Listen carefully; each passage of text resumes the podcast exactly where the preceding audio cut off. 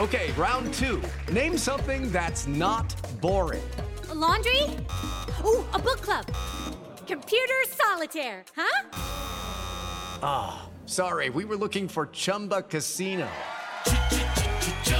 That's right. ChumbaCasino.com has over 100 casino-style games. Join today and play for free for your chance to redeem some serious prizes.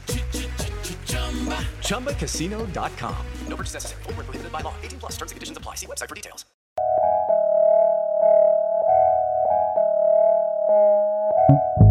This is A Word, a podcast from Slate. I'm your host, Jason Johnson. Emmy-nominated actor William Jackson Harper rose to fame on The Good Place, playing everyone's favorite philosophy professor, Chidi. All right, nerd. Want to learn something? I'll teach you something. I'm going to teach you the meaning of life. How you like them apples? Now, with a breakout role in Amazon's The Underground Railroad, William Jackson Harper tells us about making it in Hollywood and what it's like to be a black nerd icon. That's next on A Word with me, Jason Johnson. Stay with us.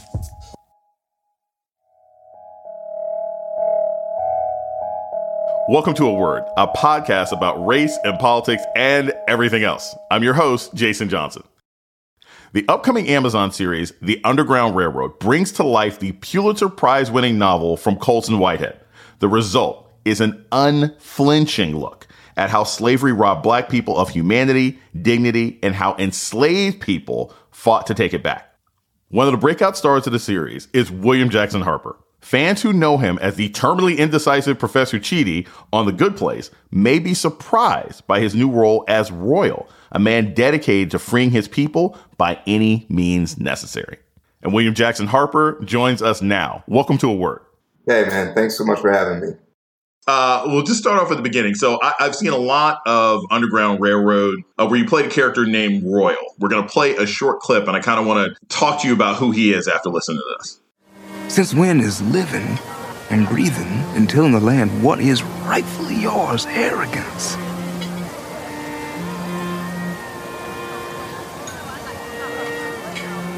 I do appreciate your thoughts, Brother Minko. I will be sure to bear them in mind as I tend to my affairs. What actually drew you to this role? Because there's a lot of discussion now about, do we want to do too much black trauma? Do we want another slave story? But you're also a working actor. So, hey, it's an opportunity to work with Barry Jenkins. So what drove you to this, and what did you sort of want to put into this character, Royal? I think the thing that really attracted me to Royal, though, is like just as I started to work on it, and the thing that I really started to like about it was that, this is in a lot of ways, he's a freeborn man. And so the way in which he's ahead of his time. There's a code that he has that he lives by that society at large tells him he's not allowed to live by and he's not allowed to have. And so for me, that was sort of the starting point and the thing that I really latched onto and the thing that was really fun to play. He's a resistance guy. That felt really cathartic for me to sort of dive into those aspects of his character. When you took on this role, were you thinking about previous sort of slave narrative things that you had seen growing up? Did you look at previous work, or did you just sort of dig into writing? I know you're from Texas. Did you just like ask about, historians from Juneteenth? Like, what did you dig into creatively to sort of create Royal? I read the book. I read the book Underground Railroad, which was something that I was like a little bit afraid to read it just because stories like that can be really triggering for me and I can, get really upset. And, the other part of it was just sort of, I guess, like, I definitely read some narratives of enslaved people after they had freed themselves. And I think that was really sort of what I latched onto rather than stories of enslaved people in like dealing with the institution of slavery, just because it was, his whole thing is, again, resistance. And so I also felt like when it came to a lot of the movies that I saw as a kid and a lot of those stories that sort of dive into that particular aspect of black trauma, there's something about it that's really more about endurance and waiting for the world to change. And not that every story was that. And there's always a piece of resistance in it. But it's like the overall thing is that it's like it's going to get better eventually. And this one is very much about black people saying hell no. I really wanted to find those things that sort of express that at the forefront more than just the trauma of slavery. I've taken a look at Underground. I watched most of the series. And whenever you have these sort of slave shows, there's always this question of like, well, black people are going to see it one way, how the white folks going to see it. From your perspective, what's the different thing that, say, a white audience is going to get out of this story that may be different from black audiences who are watching it? Well, you know, I don't want to get too much into, you know, predicting what someone will take from it. It is my hope, though, that white people, white audience members will look at this and then question who they would have been in this story. I think that we have this idea that everyone, like, we look back at the time of slavery and we, you know, all think that we would have been abolitionists. And that's just not true. You know, you can have all kinds of opinions and not act, you know, and I do that to this day. There's things that I'm like, that's wrong. Someone should do something about it, but I'm not going to do anything about it. You know?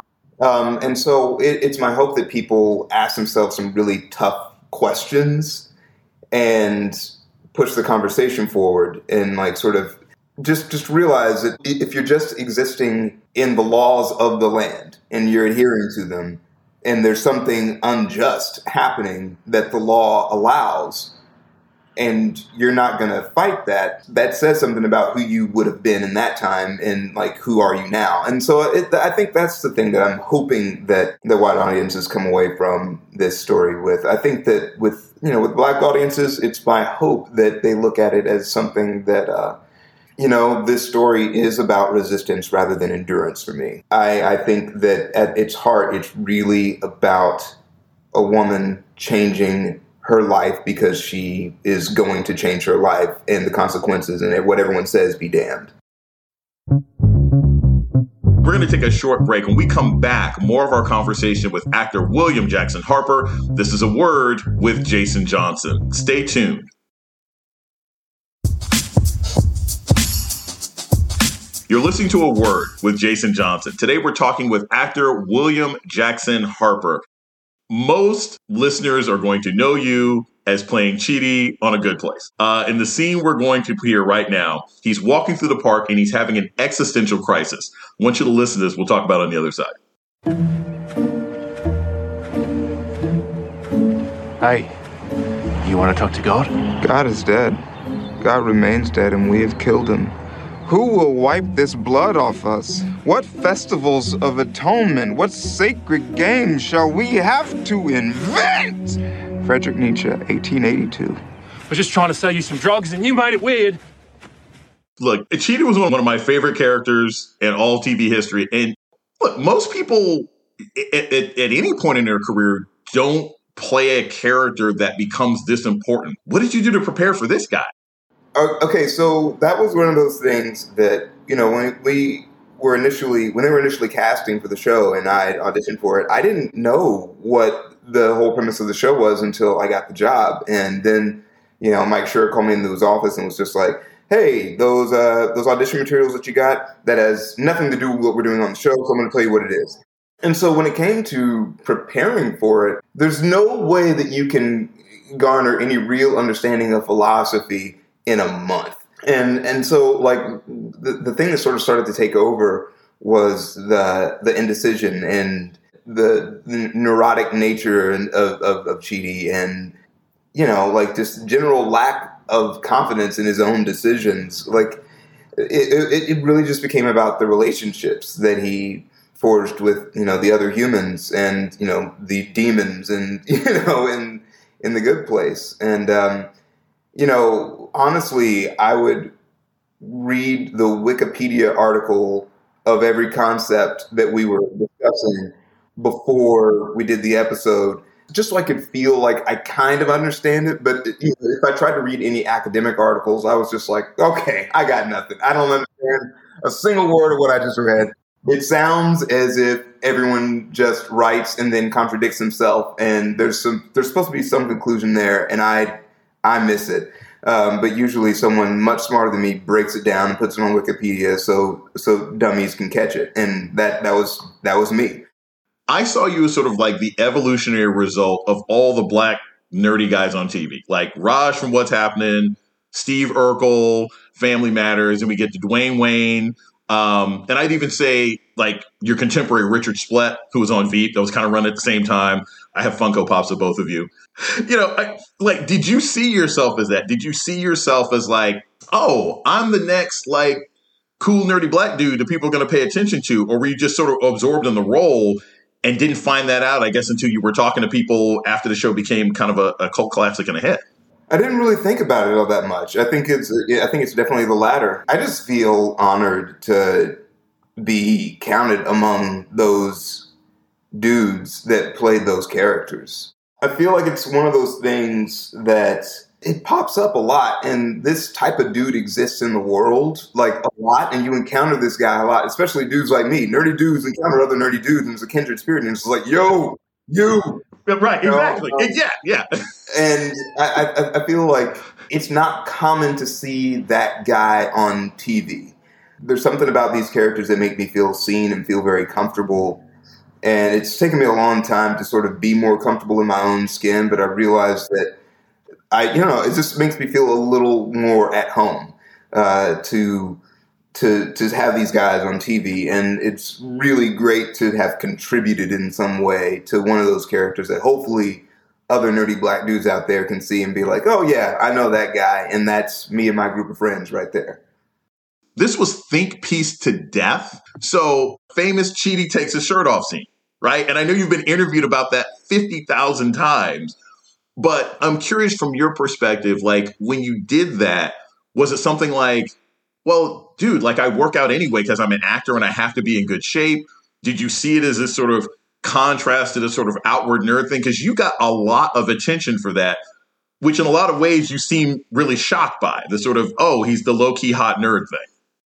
Yeah, bro, all that was all fear. Me working out is exclusively about me trying not to get made fun of. Right. You know, like I've always been made fun of for my appearance. And like there's this kid that like I went to high school with, and he used to call me the head detective because I had a big forehead. And people used to just make fun of me for how I looked and all that stuff. And yeah, it's like I have in the last 10 years started to work out more. And you know, when I read that script where, Chidi gets hit with sprinklers and takes his shirt off and then goes to the grocery store shirtless, I was just like, that was just terror. I read that script and I was just terrified. I was like, no, I don't want to. I was like, I'm the dude that would like go swimming in an Ocean Pacific t-shirt. Like, that's me. So like, I was like scared of doing it. So for me, it wasn't like, oh, this will be a great moment. It was, the goal was to not have anyone make fun of me. And then when it was like, there was positive attention around it, that blew my mind because I was really fully prepared for a lot of people being like, what's wrong with that dude? What's wrong with that dude? You know, like, and when it wasn't that, I was just like shocked. So there was no game plan of like, oh, this is going to be great. It was more like, just don't get your feelings hurt. Just face your fears and get over it. And then the result was very, very different from what I expected. We're going to take a short break. When we come back, more of our conversation with actor William Jackson Harper. This is A Word with Jason Johnson. Stay tuned. You're listening to A Word with Jason Johnson. Today we're talking with actor William Jackson Harper. So I watched We Broke Up last night.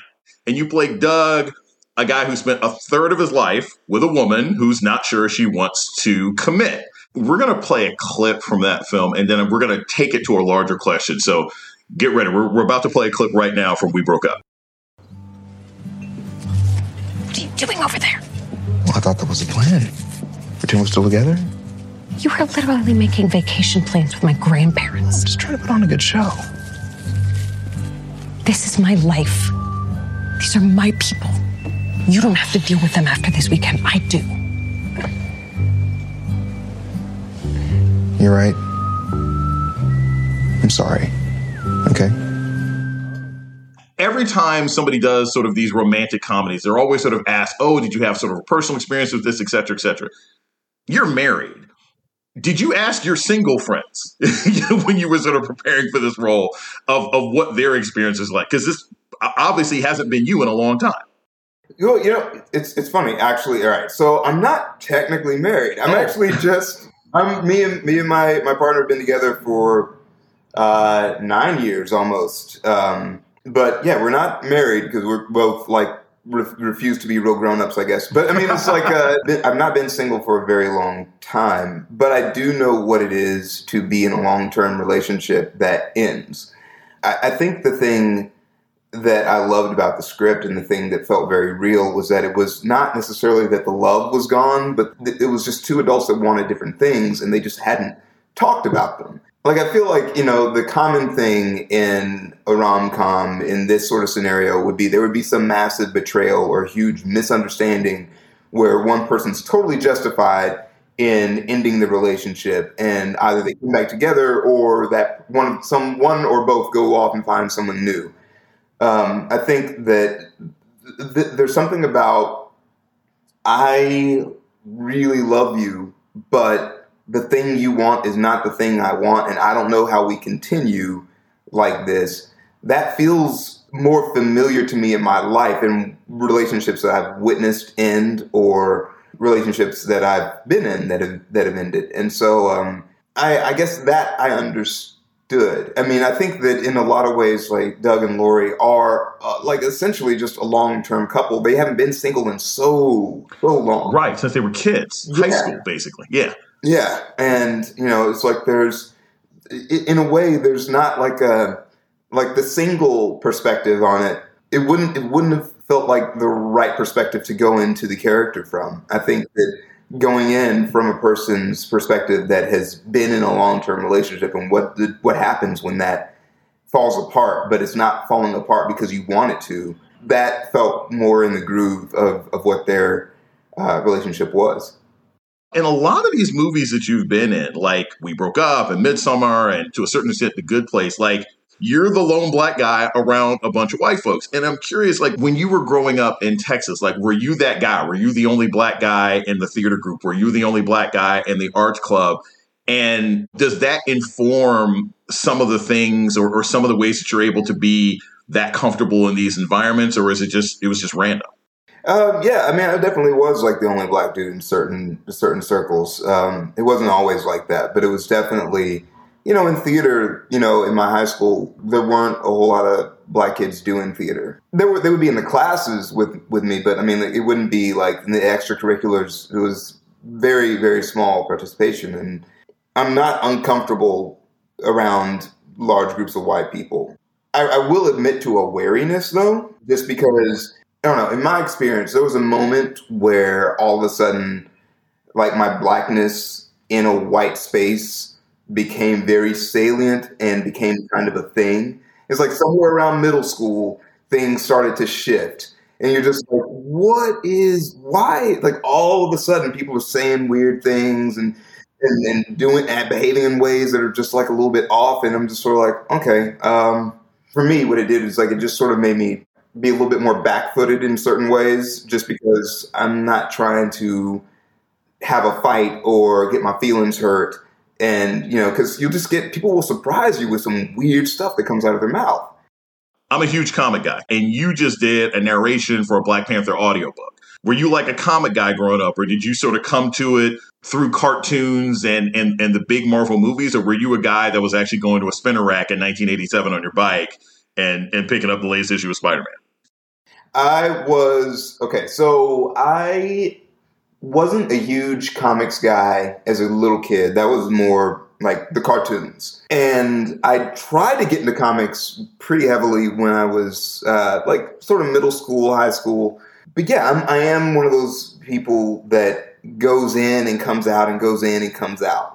The thing that I like about comics is... the story can be like a whole lot of, you know, fist fights and craziness, but then it can also really dive in some, you know, issues of grief and acceptance And when you have like two or three issues of people just kind of figuring out where they are and who they are, I'm just like a total nut for all the Marvel material and all the movies and all that stuff.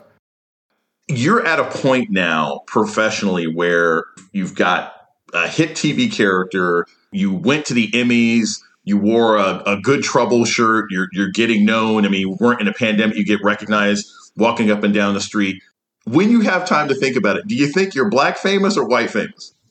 Oh, man. I don't know. Yeah, I have not. I just haven't thought about it. Because the thing is, like, I live in New York where it's like, no one cares, you know? And so it's like, I guess there's a weird sort of bubble in a way where, you know, I just feel like a normal dude all the time. And every now and again, things get weird where someone will recognize me from something. There's also just so much content that I feel like, you know, famous is for like the folks that are in those Marvel movies, you know, like those, you know, those folks, everyone sees it. It's a thing, you know, but there's like a lot of TV and a lot of indies that get made. And so there's just, you know, a lot of people that are somewhat public, but it's smaller groups that are watching those things. This has been actor William Jackson Harper. He is starring in the Amazon series, The Underground Railroad, and the romantic comedy We Broke Up. William Jackson Harper, thanks so much for talking to me on A Word today. Hey, man, thanks so much for having me.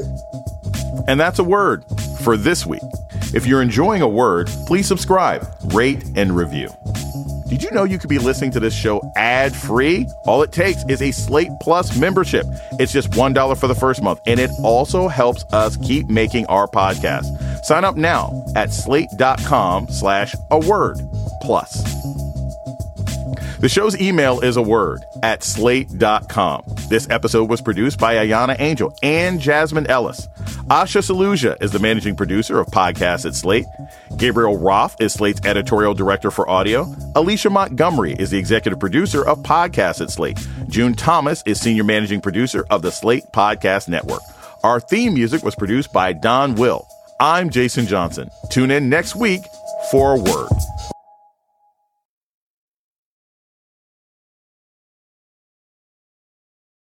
This is the story of the one. As a maintenance engineer, he hears things differently. To the untrained ear, everything on his shop floor might sound fine, but he can hear gears grinding or a belt slipping. So he steps in to fix the problem at hand before it gets out of hand. And he knows Granger's got the right product he needs to get the job done, which is music to his ears. Call, click Granger.com, or just stop by. Granger, for the ones who get it done.